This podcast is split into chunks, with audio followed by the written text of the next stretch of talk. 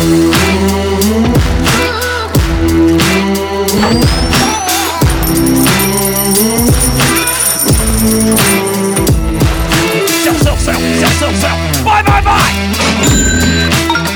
the AM FM 24 7 radio network, broadcasting from AM and FM stations around the country. Welcome to the Small Business Administration award winning School for Startups Radio, where we talk all things small business and entrepreneurship. Now, here is your host, the guy that believes anyone can be a successful entrepreneur because entrepreneurship is not about creativity, risk, or passion, Jim Beach. Hello, everyone. Welcome to another exciting edition of School for Startups Radio. It is Wednesday, the 16th, and we have yet another amazing show for you. Two great entrepreneurs and their stories. And, you know, we're always about a week ahead in terms of recording. I have right now recorded about 10 guests ahead or something like that. It just takes a little time for us to turn things around. Normally, if you do a podcast interview, it could be three or four months before they actually air. We think that model is a little bit ridiculous. You don't remember it when it actually airs, and so no one promotes it and gets excited. It's just not a good model, but that's the way most people, most shows do it. We are a little bit different here. We only try to stay a week or so ahead. But the reason I say that is we have just interviewed an amazing group of entrepreneurs and their stories. A great mix of young and old, men and women, uh, uh, famous entrepreneurs, famous stories, and stories that you've never heard of. For example, today we have Ken Gavranovic. He is the founder of Web.com. You don't get any more important to the industry than that. A URL like that should tell you how early he was to found that in the history of the internet. Anyway, he is with us. He's had an amazing career. Also, the guy who brought the Kelly Blue Book to the internet. He's going to tell us about his career and we're going to learn from him. After that, Ian Zhu will be with us. He is the founder of School Joy, a new app designed to help fund and understand the nonprofit uh, education space. But to a larger point, after that, in the upcoming shows, we have the founder of Cheddar Up, one of the largest apps for paying a whole bunch of teams. Like if your soccer team needs to buy cleats all together, this is how they might do it. Dan Shapiro of Glowforge, the largest 3D printer company in the world, uh, a guy who built a watch company that takes 100 year old antique watches and turns them into brand new wrist watches. And then the list goes on and on. The largest ceramic coating company in the world, the number one website for spy thrillers, an AI company for negotiations with tax credits. Amazing stuff coming up. Thanks for being with us.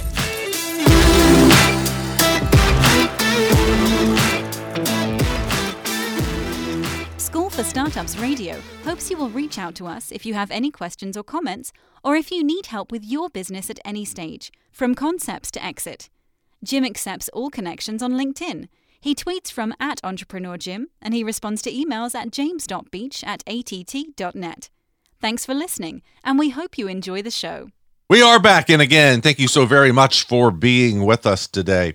Very excited to introduce my first guest. Boy, has he had an amazing, impressive career. Please welcome Ken Gavranovic to the show. He is author of a new book called Business Breakthrough 3.0 Building a Truly Dynamic and Resilient Organization that Fuels Engagement, Boosts Agility, and Drives Lasting Change. He started off his career really young in his 20s and built a company that was called Interland. It's now web.com. Sold it for hundreds of millions of dollars in the IPO. And since then, he has just done a lot of other cool things. At New Relic, he helped grow uh, grow revenues to 500 million. And at Cox Automotive, those are the people behind the Kelly Blue Book. He built those brands and was responsible for the billion dollar portfolio that they built there. Interestingly, that's just right across the street from me, basically. Very impressive, Ken. Welcome to the show. How you doing? I'm doing fantastic and good to see you. And it's it's funny to to to, to find out that we're both uh, in Atlanta. Yeah, we're only about five miles away from each other, and so uh, we will have to go get lunch soon. Ken, what are you good at? What's your specialty? What makes you better than the other guys? That's a, that's a really good question. I, I would say you know probably my my my secret sauce which is started as a as a kid is i always love to to solve problems and work really hard at solving problems you know and that started probably when the i wrote my first commercial software package you know my early 20s what did it do was that web.com no, actually, that was much, much before web.com. Um, my first software package, you know, I, I, taught myself programming. I've always been kind of, there's three things they call, you know, the salesperson, you get that. And there's kind of a product person that really thinks about that business problem and then a coder. And I remember one day I was walking down the hall and there was this line of people standing in, in line to go to this thing called a fax machine. And I thought, wow, that's incredibly inefficient the next day, I wrote a piece of software that allowed everybody to fax straight from their desk, and that turned out to be a million dollar product the next year. Wow, pretty cool. And what are you working on now? So tell us about the latest thing. Yeah, so so the latest thing, um, I'm actually the COO of a company called Blameless, And we have customers like Ticketmaster, Home Depot, and we really automate. You know, you think about when software breaks, you know, people have to fix the software, have to communicate with people about the software, and then have to make changes. So hopefully the software never breaks the same way. So we provide that to enterprises uh, across the world. And that's that's what I do. It's a San Francisco based company, even though I'm here in Atlanta and we work with the global team. So that's the day to day job. And you know, obviously, having seen so many companies, I really wanted to share some of the patterns, and you know, that's where Business Breakthrough came out. All right, let's talk about the book 3.0. I I, I felt challenged immediately that I didn't know what Business Breakthrough 1.0 and 2.0 were. Was that the wheel and fire? That's a good point. Wheel and fire. Well, we feel like there's was was a lot of businesses. A lot. There's a lot of books out there, whether it be EOS or different types of things that start with kind of basic frameworks. But in many many cases, they really don't help companies first identify what I almost think is kind of those hidden things, those entrenched patterns in your company that are holding you back.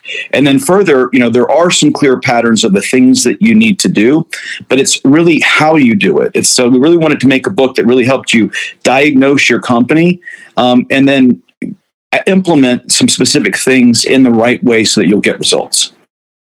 All right. What do you mean diagnose my company? Figure out what's holding back or what my KPI is? What does the diagnosis mean and look like? What's a good point. I think the, the, the, the, there's a number of steps, you know, but if you think about the process, it really is, the, you know, implementing a, a series of things that first really help you identify what is holding you back because a lot of times you know we're all humans and you know, i always think of businesses are a collection of of humans that believe in a particular company. Maybe they believe in its mission. Maybe they believe simply they're going to get a paycheck. But you need to have data. You know, there's a big term around data driven. You need to have data to really understand what's working in your organization, what's not. And there's some fundamental things that you have to implement to really kind of break through and get that massive scale. And, you know, in my career, I've been able to not only my, my first, you know, in, in my personal life, you know, work with companies where it started with you and I are putting our desks together to a couple years later it's 300 million. I've worked with you know fortune 50 companies where you know, we've gone from 300 to 900 million in, in a couple of years. And there's some clear patterns to really break back and you know kind of break through to really get to that massive scale. Like what well, I, there's there's kind of really you know five key parts. I'll maybe I'll go to the first one, and it, it, will sound basic at first. Everybody's heard about you know let's create a company mission, vision, set of core values. Most companies have that. They typically put it you know on on a, a whiteboard or something. Where Maybe if you have an office that you're entering, and everybody hears that, and you know maybe on, on the website.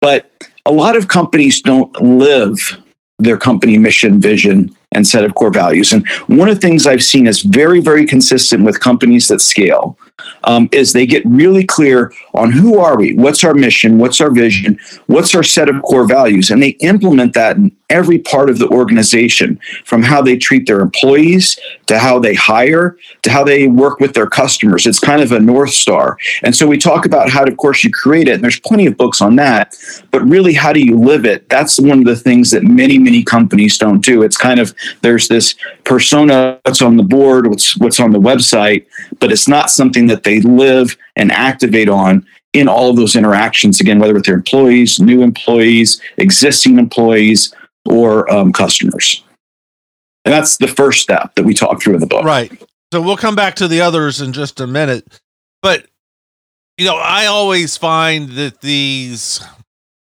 i don't know missions or vision statements they sound like a bunch of MBA students got together in a room and masturbated with a Scrabble board. You know, I mean, they don't. totally spot on. It, not, not only that, but it was created. It was I like to call it as a project, right? Is hey, we need to have a mission, vision, value. Let's all go and uh, have pizza on the weekend, or maybe it's a retreat, as you just said, or let's get some MBAs in here to write some stuff up. Great, we wrote it. Does that sound fantastic? put it up to the side, put it on the website, and they're done. And that is absolutely wrong. Every company that I've worked with that scales, that attracts the right talent, they all live it. And so, literally, from if we're hiring somebody, is this person aligned to those mission, vision, values? Even if they're a fantastic hire to solve the technical aspects, we're not going to hire them because they're not a fit. Same thing as we've got somebody that's a superstar in the company. You know, they're they're killing their sales numbers, their division's number one, but they're not aligned to the mission, vision, value. Companies that really get it, they work those people out of the organization because it's critical to Give embrace it and make it real. Again, of an organization that had one that really was central uh, well, I'll give you a good example. The time I was at New Relic um, had a fantastic mission, vision, value that everybody did live. Um, you know, it was a, again just a good example. Like I'll say, I'm hiring the engineering talent. There was somebody that came from an interview and um, seemed like they would be absolutely um, fantastic technically. They could totally do the job, had a tremendous amount of experience, had been at some other um, well known technology companies. But it was very clear to us. One of the things we said is, you know, bring oneself to the business. So be, in other words, be transparent. You know, many times in business, you have your business self and your real self. The things that I really loved when I was at time I was in New Relic is it was bring your, your one self, bring your true self. And it was clear that this person is not someone that operated that from the interview process. It was somebody that you could tell would be, be one of those people that probably would say one thing to somebody else and then say what somebody else wanted to hear in a different meeting versus share what they actually thought. And uh, although it was a perfect fit and could potentially a great technical hire, we didn't hire him. And th- we made those decisions repeatedly. And th- that allowed us to really attract the kind of people that we wanted that wanted to be honest, right? Have that honest conversation. Hey, if things are working, great. If things aren't working, that's just as fine, but we're going to have that honest conversation. All right.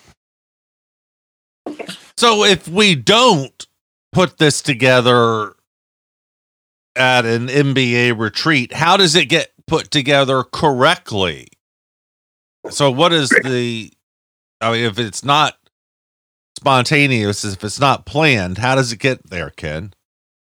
Well, I think it, it, it, depends on where you're at in the company. In, in, many cases, you think about like a startup. Sometimes it's not even written down. No one did it. It's just simply the energy in what the maybe the founder has presented. And so you might be in, in that case, and in some, in some cases, you then have a mission, vision, value that maybe people were living. It was just really the essence of the leader. So that's something where you might have a group and sit down and say, let's let's have a cross-functional group from different people in the organization and document it. In, in other cases, you might have a company, you know, again, going depending on where you're at, where they have a mission, vision, value statement, but it's not aligned with who they truly are. In both of those scenarios, what I always say is you want to have a cross functional group. You don't want to have a, just a bunch of executives. You want to have a set of people, individual contributors, executives, it, when you're when you're building it and documenting it. So it really is cross functional and captures the essence of your company. You want to have some high performers. You might even want to have some low performers. You want to have that cross section when you're creating it so it's authentic. That's the key part is it's authentic to you are.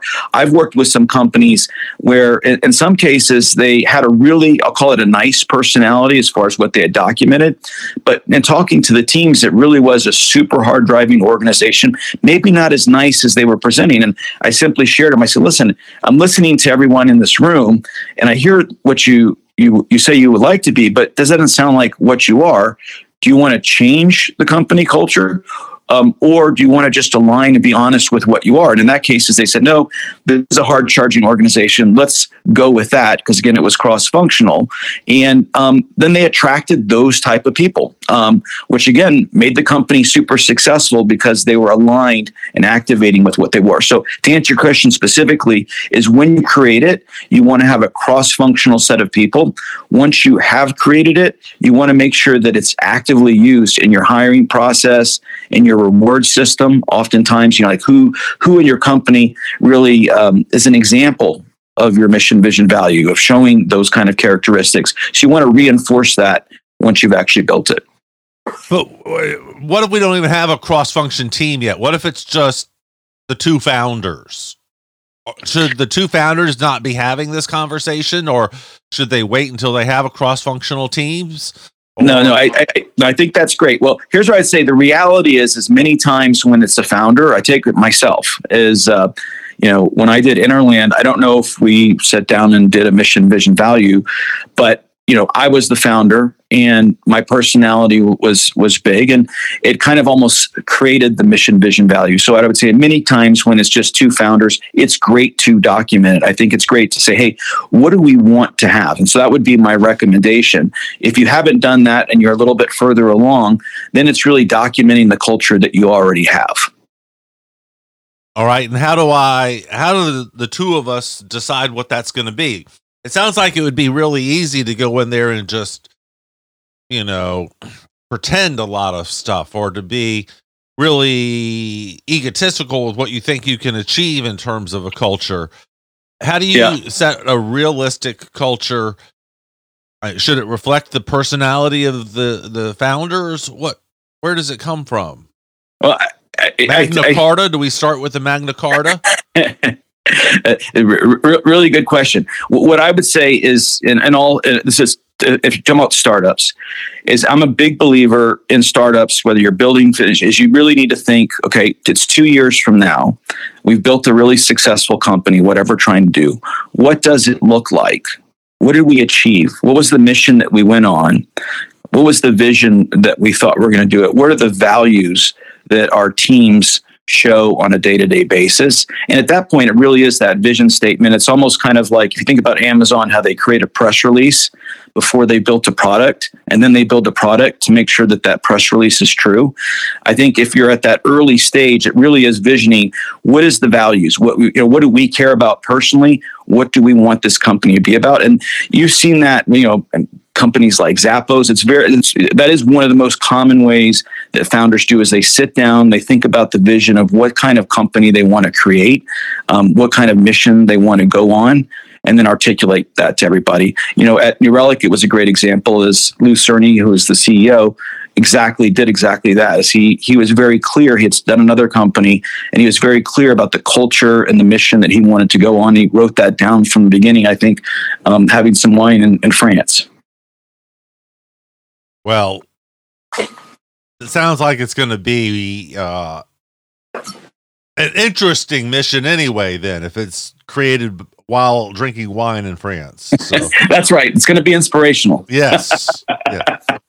Well, what should it be? Should it be inspirational, motivational? Should it um, set some boundaries in terms of behavior? We're not going to lie is a boundary. It's a behavioral rule. Correct. It's not a how. What should it look like? Well, I think there's three components to it, right? So one is your mission is what's the thing that's going to make everybody wake up every day and want to go forward. So that you want that to be um, inspirational. So it's a mission that people can get excited that you're excited about. Why'd you even start this business? I think the vision is the same thing. Okay, now that we've got that vi- mission of where we want to go, what's that vision look like when we got there? Here's here's what it really really looks like. And I think the point that you were hitting on, then there's your core set of values. Is what what is acceptable, what's not. Like we're always going to be transparent as a company or whatever it is. That's really your guardrails for how people operate, you know, in in your company. If that makes some sense. Yes. Yes, it does. And my marriage is like that. I always say that my wife is my guardrails. And yeah, totally. Uh, I'm going on 20 years, um, so uh, I do that, and I also refer to you know somebody says, "Hey, do you do that?" I go, "Let me, I don't know, let me talk to the boss." So it's extreme guardrails for me. Yes, I have shiny ball syndrome, and she uh, helps with uh, keeping me in check. Yes. So, we had five parts and we've spent a lot of time on number one. We better dive in and get some of the others before we run out of time here. So help us with some of the others. Yeah, and I'll try to go through them relatively quickly. The next one is really, I'll call it a solid framework to organize company decision making. I'll use a technical term and then I'll explain it. There's a thing called critical thinking frameworks. And I'm a big believer, you know, going to have this term outcomes over activity versus activity over outcome. And what a critical thinking framework, there's lots of them. I like the one called objective key result, basically says, hey, what are the things that we're trying to accomplish in each of the teams? So, for example, sales, it might be easy. We're trying to sell more customers retain customers. Um, customer success, it might be we're trying to get a, a net promoter score and, you know, have, uh, you know, uh, low set low sense of churn. Um, product might be we're delivering certain types of products that are going to drive revenue. But the key part is in your organization is go through your organization first at the executive level and down. There's again these frameworks which we talk through in detail how to implement in the book, and put those through so that everybody's focused and aligned to here's the business outcomes we're trying to achieve. And you might say, well, that's logical. Doesn't everybody do it? No, many, many companies are focused on the tactics of doing it. I'm going to do this. I'm going to do X activity. I'm going to um, run this program. I'm going to launch this piece of software. And you may launch a bunch of software that doesn't deliver value to your customer. What you really want to do is um, generate more sales. And so when you change it to outcomes that are business outcomes, it really aligns everybody across the organization. And, and I'll just add just an example of this. You think in a lot of large companies, they might have some project and this this is pretty common is there's a project maybe there's a project manager maybe you're transforming something you're building something and you know you're not doing things right. When you see that the status is green on activity activity activity and then you get towards the end and someone says wait we started this to accomplish a b and c. We're nowhere near that. And that's where you see somebody who you know launched a product that actually doesn't serve customers or did a transformation that fails. You know, I was working with a, a Fortune 10 healthcare company, and they had done um, quote cloud transformation literally three times because every time it was, um, hey, we installed this cloud thing success, but then they turned around and they couldn't actually solve any of the business outcomes. So I know that sounds a little bit complicated, but I think about it is let's get everybody focused on objectives versus tactics. And the key part is when you do that, it allows your team members to instead of be a cog in the wheel and just do the activities that you've told them to do, they can pivot, they can pivot as long as they're still driving towards the business outcome. So that's a really key thing that really really helps business. Like what are why are we doing this? All right. You want to keep going through the rest? Yeah, let me just go hit the last couple ones. So that was a lot. Obviously, you need to measure that data and use it correctly. You need to optimize your organizational structure. I always say you get what you organize for. It's a simple phrase, but something maybe that your listeners can think about is when you see, you know, repeated people like, you know, ignoring each other or not working together, nine times out of 10, think about who reports to who and what expectations have been set. It's almost always an organizational design thing versus a people issue. And, and most of the time, people are like, why is that person not performing well? Or why are people ignoring that particular group? It's almost always the way they're organized. And I'd say the, the last part, and this is again, when you think about sales, think about how you're selling your product. You know, if it's a, a retail sales product, if it's a software sales product, is this something where the values evident? Is it something that we have to explain to our customer, nurture them along? How are we going to build that long term relationship? And in the book, we go through a number of different strategies that work for different types of products, whether it's retail product that really helps you build a customer and keep a customer over the long term.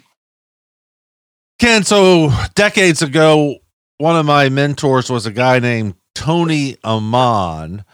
He lived on Paces Ferry over by Lovett and was the guy that invented Diet Coke and could mix it up in his basement. He had a bar in the basement and he could make you a Diet Coke from scratch from the uh, raw elements.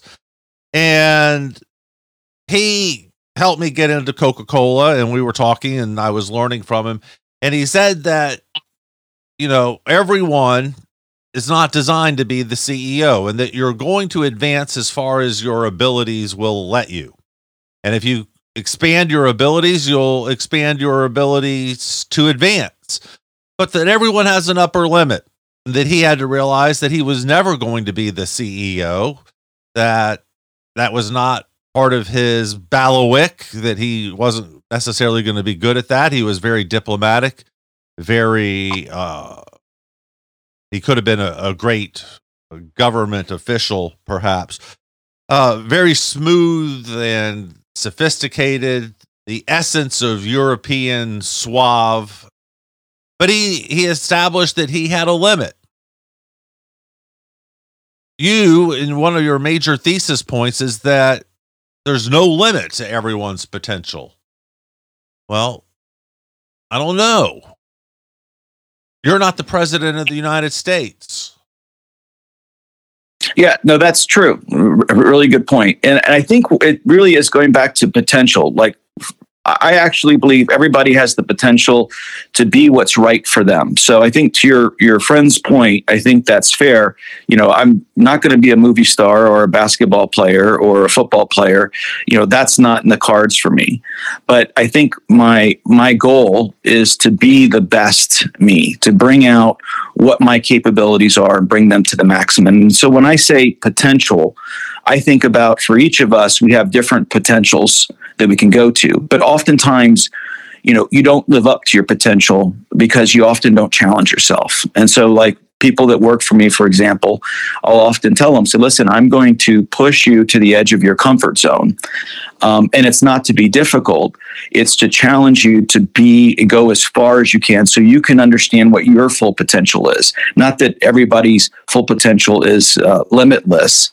but I think it's oftentimes a lot more than they've uh, put themselves to. And if you start to challenge yourself, you'll find out what your full potential is. You know, I think about myself. You know, I grew up in uh, uh, mobile home parks, very poor, dysfunctional family, but um, you know, I challenged myself to do more, and I've had people, you know, that have worked for me that were uh, shy. Um, held themselves back and just by encouraging them i've seen them go on and become ctos of companies. So i just think that there's a lot of people living below their potential and i love to try to help challenge them to to get to their potential whatever that is for them. All right. I as a boss how do i do that with my staff? And this is important. I don't want them to get so good at realizing their potential, that I train them and then they up and leave. Damn it, you know what I mean? I, there's this huge paradox here. I want to, to help them and make them better, but not so much that they leave. Well, here's my opinion. I think that if you, um, I'm, I'm a big believer that if you if you do the right thing, the right things will happen. And in my experience, I've grown lots of people. Yeah, some of them have left and they've gone on and set amazing career. Um, some of them have stayed through thick and thin, through really tough times and things that we've done through organizationally. And I've seen that. I'm a big believer is grow your people, be honest and transparent with them, and they will do what's right for them and right for you. And I've just seen that too many times. So I'm a big believer is pour into them. Don't worry about them leaving and the right thing will happen. I've just seen it too many times. All right. Great attitude. How do we find out more? Follow you online, get a copy of Business Breakthrough 3.0. Thanks for asking. You can go to my website, Ken, K E N, last name G A V as in Victor, R A N O V I C dot com to learn a little bit about me. Follow me on LinkedIn. Um, you can also find the book on Amazon you know, Barnes and Noble, almost all, all e-retailers. It's Business Breakthrough 3.0. And of course, one of the things I love to do is I actually work with people, um, you know, in the evenings, love to help. So if you read anything and I can help you, feel free just to send me an email at ken, at kengavranovic.com. I'm glad to see if I can help you in any way. Fantastic. What's your favorite restaurant in Atlanta? I really like Bones. We're going there on Friday. Yes, been there what thirty years now.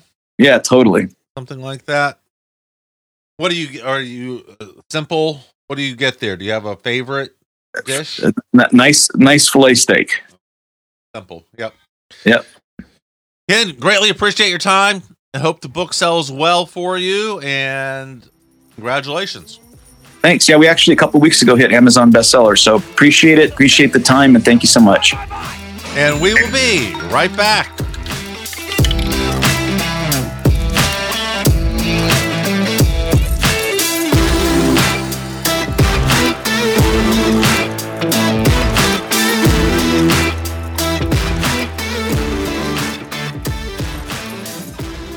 Well, that's a that's a that's a wonderful question, actually, Jim. Oh my gosh, I love the opportunity to do this. Thank you, Jim. Wow, that's that's a that's a great one. You know, that is a phenomenal question. That's a great question, and and I don't have a great answer. It, that's a great question. Oh, that is such a loaded question, and that's actually a really good question. School for Startups Radio.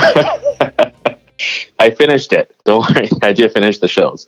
We um, are back, and again, thank you so much for being with us. Our next guest just admit that I put him to sleep several nights oh, in no. a row. Please welcome Ian Zhu to the show. He is building an incredible new business called School dot well School Joy.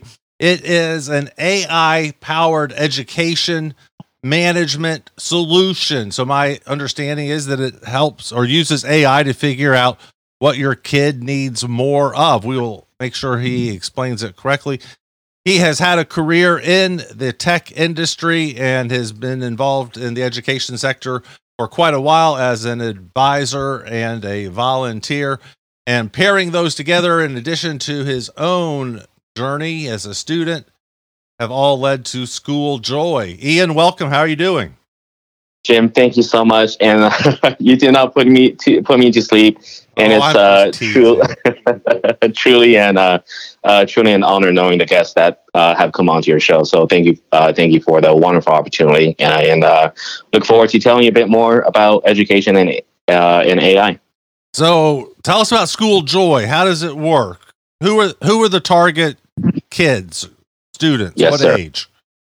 Yeah, so we are we build Schooljoy for administrators, teachers, and parents. We were very intentional to not want to stand in the way between the teacher and the students. We we think students have the adults in their lives to support them, but it's the adults that could uh, use a bit more help from AI.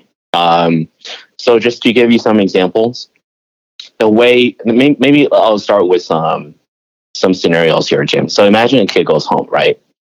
And the parent asks, "How how's your day?" What what typically would the kid uh, would the kid answer? It's fine. Right. And let's go through another scenario where, great, now that that the kid has gone into college, um, what is probably the hardest decision for that child to to choose to make? In college, mm-hmm. or before when they apply, when they have to choose what colleges and also what do they want to do, what they want to be. Exactly. Um, and even after they figure that out, let's say they finally picked a major, after or before they graduate, then they have to think about what jobs and careers to go for, right?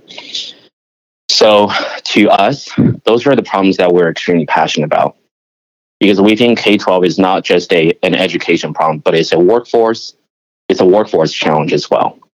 And these are all underlying symptoms of what I think are underlying issues uh, in our education system. And look, I've talked to so many superintendents and administrators and teachers. Everyone is working really, really hard to make sure that the kids can live a fulfilling life after they leave school. But in our view, I think our teachers in schools are fighting this battle with an arm tied behind their back. Because if we look at the social media sites out there, the TikToks and the Instagrams and the Snapchats, these platforms have way more data about our kids than what our schools do. Right? They know Yeah, what our kids Very want. scary. Yeah, and, and they're using that information to it's letter grades, right? It's homework assignments and it's transcripts. So, what chance do our schools have when they're fighting social media platforms that know what our kids want before they even know it? So, what we're asking for and what we're trying to do is to give schools and districts a more holistic picture of how the kids are doing so that when the kids go home, the parents can ask, How are you doing? Of course, we want a child to have that conversation, but sometimes they might just not want to say it. But at least a, a system can help bring a lot of that information together.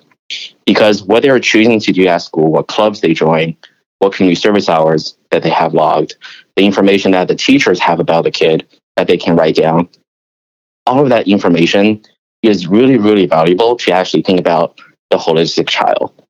And that's one of the things that AI can do is to bring all of that information together and present it in a narrative that a parent and teacher can quickly pull up for whatever conversation or learning experience that they're about to figure out for the child and make it make sense. So that's the first thing, which is to bring a lot of the data that we have about the child and create new information about the student so that we can really empower the teachers and parents to do their jobs. Okay, so a school district buys the platform and then the teachers are putting information in or are you scraping data? Yeah. Is that how does it how does that yeah we uh we meet we meet the kids where they are. So if you we if we think about something that's that seems trivial like clubs right? Every every school and district have clubs. That information is not very well maintained and managed. But it, it actually says a lot about what the kid likes what their interests and hobbies are. Uh, we also provide uh, different types of interest inventory assessments and career assessments just to give districts a better insight into you know what career directions and skills that the kids are leaning towards.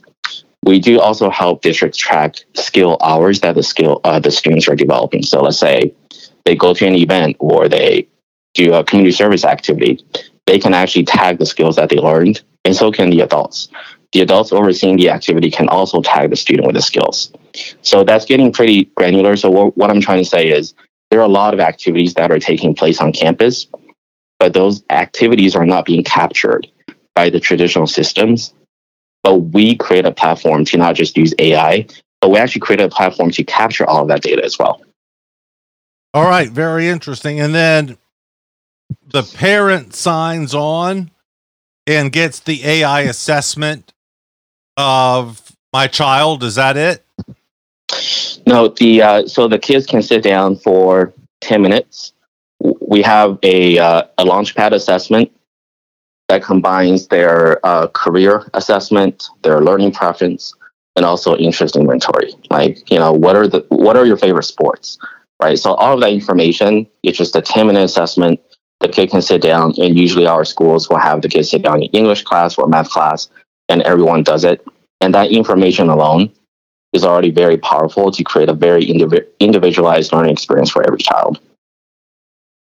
Okay. And I can, Go ahead. Keep um, yeah, I can give you an example. So Please. imagine there was a student, Zoe, right? So Zoe, she's in 10th grade. She loves soccer. She's just a huge soccer fan. She also has a bit of an old soul. She loves jazz.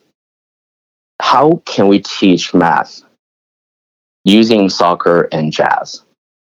Well, that's kind of difficult for a teacher to really think through and not just think about it for Zoe, but think about it for every child, right? Because there could be an infinite number of combinations of interests out there. But this is a really easy thing for AI to solve for. Because what we can do now is to not only create worksheets, but possibly down the line, entire textbooks that teaches Zoe Algebra 1 using only soccer and jazz. And now, if Johnny's next door, he loves football, we can technically use AI to write an entire math book, textbook, focusing only on how to use football to teach Johnny Algebra 1. And that is really just part of the use cases and the potential of taking AI and creating extremely individualized learning experience for every child. I love that idea, Ian. That's really powerful and uh, that just makes a lot of sense. So yeah, very cool. We're, we're excited for it.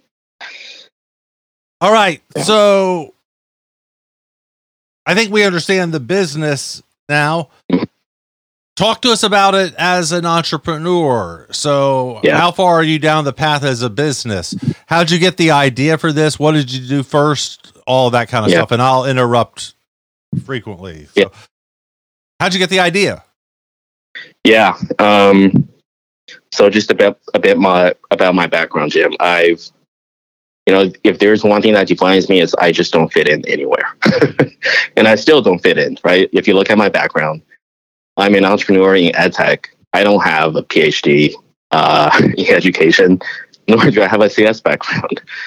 So, what gives me the right, right, to solve for this problem? And a lot of it was really based on my personal conviction. So I came to the US when I was 11 and I was in the um, ESL program. And that's really all the teachers cared about is to kind of take care of this, uh, you know, this uh, foreign student make sure he can exit the ESL program and just do a decent job in class. Um, and that's all people cared about. And I felt invisible, right? I felt invisible to, to the adults around me. Um, and then I worked really hard. And in high school, sure, I got good grades, but you know, I was very active with clubs. Um, but none of these activities and none of the leadership experiences really showed up anywhere um, in the official documents, right? So we're all defined uh, as a student by our transcript. So we're either a 3.0 student, 3.5 student, right? That number defined us. Um, but I knew, you know, I was more than that and kept working really hard. Um, was lucky enough to get to get into Berkeley, and I would say the defining experiences and what I truly learned. I love my classes. Don't get me wrong, but the skills I acquired came from the consulting projects I worked on, right? And those skills helped me get a job at a consulting firm and eventually at a technology firm. So thinking back to my entire journey, I just knew the quickest path to how I became successful were not necessarily the classes, but the skills I developed. And that intuition just helped me really guide my thinking around education. So after my last job, I just said, look, I want to be an entrepreneur because that's probably the only path I can take to go for the life that I think I want, but also to leave the impact I want to make. So I quit my job. Believe it or not, I uh, I traded options for a year to sustain myself, and also an education nonprofit. So I so I used that money, funded a nonprofit for a year, and we were focused on project-based learning and integrated uh, ES, uh, integrated arts and uh, STEM courses, and it was great. Um, but I observed and learned a lot of the inefficiencies. I think in the procurement process. That's why I kept it as a nonprofit because I know I knew nothing. I didn't know enough to really make a business out of it. And then after a year, I was lucky enough to finally have met uh, an investor that believed in me, uh, put brought, brought together a team, and now we have a very robust uh, technical team that's really passionate about the adoption of AI in education. And it's been just a true privilege to be able to pursue a vision and passion. Uh, and I know I'm exactly where I'm meant to be. And what kind of success have you had so far in terms of sales or penetration or any of that kind of stuff? If we're talking about uh, metrics, I think we are just about to really get into um, some very large districts. But with the education sales cycle, as you may know, is very long.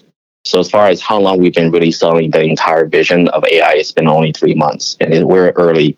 But we're about to launch pilots with some very well-known districts in the country as well, and we're making uh, we're making headway in Indiana, uh, Georgia, uh, Kentucky, uh, and of course California. So we're about to also head head over to some conferences. So hopefully you'll hear more of us, Jim, over the next course uh, of the year. Uh, but you know, as far as where we currently are, we are pretty early. What about a consumer product, Ian? So yeah, I, you know, I wish I had had better help uh, trying to figure out what I wanted to do, and I went to the entire everything I did was wrong, every yeah. single thing. What are obviously you're going, yeah, yeah, yeah, like you've obviously thought about this. What are your thoughts mm-hmm. on a consumer product that helps 16, 17, 18 year olds figure out what the hell they are? yeah. Uh, we we would love to be able to launch a consumer product that can just catch fire and go viral. Um, but our assumption is that districts ultimately have a lot more data uh, that that we still need. So whether it's their academic data, attendance data, and if we look at who is the largest buyer of educational services and products in the U.S., it, it is in fact the U.S. government. They spend, I think, uh, a bit over eight hundred billion dollars a year. Um, the sales cycle is something that we're concerned about, uh, and I think um, we're developing the right partnerships and channels to help us mitigate some of that risk and the seasonality of the business. The consumer product is not out of question um, we are we're actively thinking about if it's not a consumer product, how can we actually go quote viral also? So that means we have to actually have a very robust free product that district, districts can use and try. Uh, without incurring too much uh, implementation and incremental costs on our side. So that's something that we're actively building and working on. Um, and, and, it's in direct response to some of the AI companies that we're kind of seeing starting to pop up a little, a little bit. Um, but because we know we have probably one of the more um, in-depth technical uh, uh, implementation of AI, we're not afraid to make more of our functionalities free because at the end of the day, we know what we're competing on, which is uh, just probably one of the deeper integrations of AI uh, and integrating that with a, uh, with a district and student data as well. Well, I think you should go straight to the consumer with a free product that tells them, you know, screw the data and where it comes from, gather new data, ask the, the students a 20 point questionnaire and pop out what you think they should do using the AI or something. Uh, yeah. Yeah. I think that's, uh, so let's just keep thinking about that. I love that idea. So one of the things that we can do is I'll write the you, questions for you. Please, yeah, let's do it. um, are you, you know, a programmer, are, uh, Ian? Are you what? What's your skill set? I tell stories, um, and I can learn very quickly. And even though I don't code, uh, I've been the principal designer around how we're adopting the different types of frameworks and designing the architecture of how we're really integrating AI. Um, so we are in a way. So I, I what we're really doing here, Jim, uh, is we're giving every district their own AI, right? So this is not just about a very simple integration with OpenAI's API. No, it's a closed AI where this system learns everything there is to know about the district, so that anything that the district generates from Schooljoy is tailored to their processes, policies, um, even their lesson plans following their own writing styles and their own standards. And I really want to be a model for how AI can be integrated at the enterprise level. If we have the data and we know the objectives, and we give the AI some additional tools like writing emails or generating content, we actually have the building blocks building blocks to build a more autonomous system here now. So here's another example. And this is something that we'll probably be able to do in three to four months Imagine your district's objective is to improve your overall eighth grade math scores. And now a student gets a C on his math assignment. That can become a trigger event where the AI says, hey, this thing just happened that goes against your district's ob- objective. Let me now think about what actions can be taken to mitigate or to support that student a bit more. How about writing an email to the parent? How about generating additional activities and practice problems for the student? How about setting setting a tutoring schedule? All of these tasks that AI can not only recommend, but actually execute given the permission from the teacher. And that's that's just a way to think about AI that really excites us because now we're automating away a lot of the tasks that the teacher shouldn't really be doing in the first place because they wear so many hats. Yes, that is one of the biggest problems, and they certainly get bogged down uh, yeah. in useless paperwork and such. Yeah. What about that? Will the teachers, will School Joy create work or take work away from the teachers? Our job is one, to do the job that the teachers simply don't have time to get to right now. They, they wear a lot of hats. They are project managers. They have to set up meetings. And in, in some ways, they have to be data analysts as well. So we want to be able to automate a lot of that for the teachers. And more importantly, our goal is not to do more things uh, to take work away from the teachers, but to give them more time to spend with the kids so that they spend less time in front of the computer and more time in front of the students. Well, that is a very good goal. What when do you for example the career assessments, when does that uh, become valid data? How old does a child need to be for that to really work? Yeah, in one of our upcoming partnerships with a district, they start from kindergarten. There is an entire program where they start where their goal is to get kids to experience different careers, dozens of careers throughout their K through 12 journey. And in a way, I think that's what it takes, right? For for the kid to really know what they want to do. It has to be tangible. They have to experience it. This is not a problem that a simple assessment can solve for. you know, this is something that it's going to take a while. And we hope that we can bring more awareness to this approach um, and and in a way give that entire program superpowers. Because once we know the different careers that the kid is trying just one artifact we can give to every child is an interview guide. We i personally don't like the behavioral interview questions right? Like name a time when you worked under pressure and there are 20 30 possible questions that the kid can get asked that but when do they actually get training for it so with ai it can actually generate a training guide for every possible job position based on the student's own experiences. And that's just some, such a powerful way to prepare our future generation to think about hey, I have these experiences and they actually matter. And this is how my experiences can help me pursue the dream I want in my life. Yeah, it's unbelievable the opportunities for education. And I can't wait to see how this plays out, Ian, and what role you end up having. A fascinating story. Congratulations and great job on getting this far. I'd love to have you back as we learn more about the story. How do we follow you online and continue to hear? Yeah, so our website is schooljoy.com, but if you just want to try it out, you can go to demo schooljoy.com. Uh, and our contact information is on there as well. My personal email is ian at schooljoy.com. And we'll love to uh, we'll love to stay in touch. And thank you so much for the opportunity, Jim. Well, thank you for being with us. And I, as I said, I love this space and can't wait to see how you uh, take over the world and get our kids to finally learn how to read do math all that stuff. That's right. And just do what they want in life and find their passions. Um, thank you so much, Jim. And thank you for what, you're, what you're doing. And I'll continue to follow your podcast as well. Well, thank you, Ian. Awesome story. We are out of time, but back tomorrow. Be safe, everyone. Go make a million dollars. Bye now.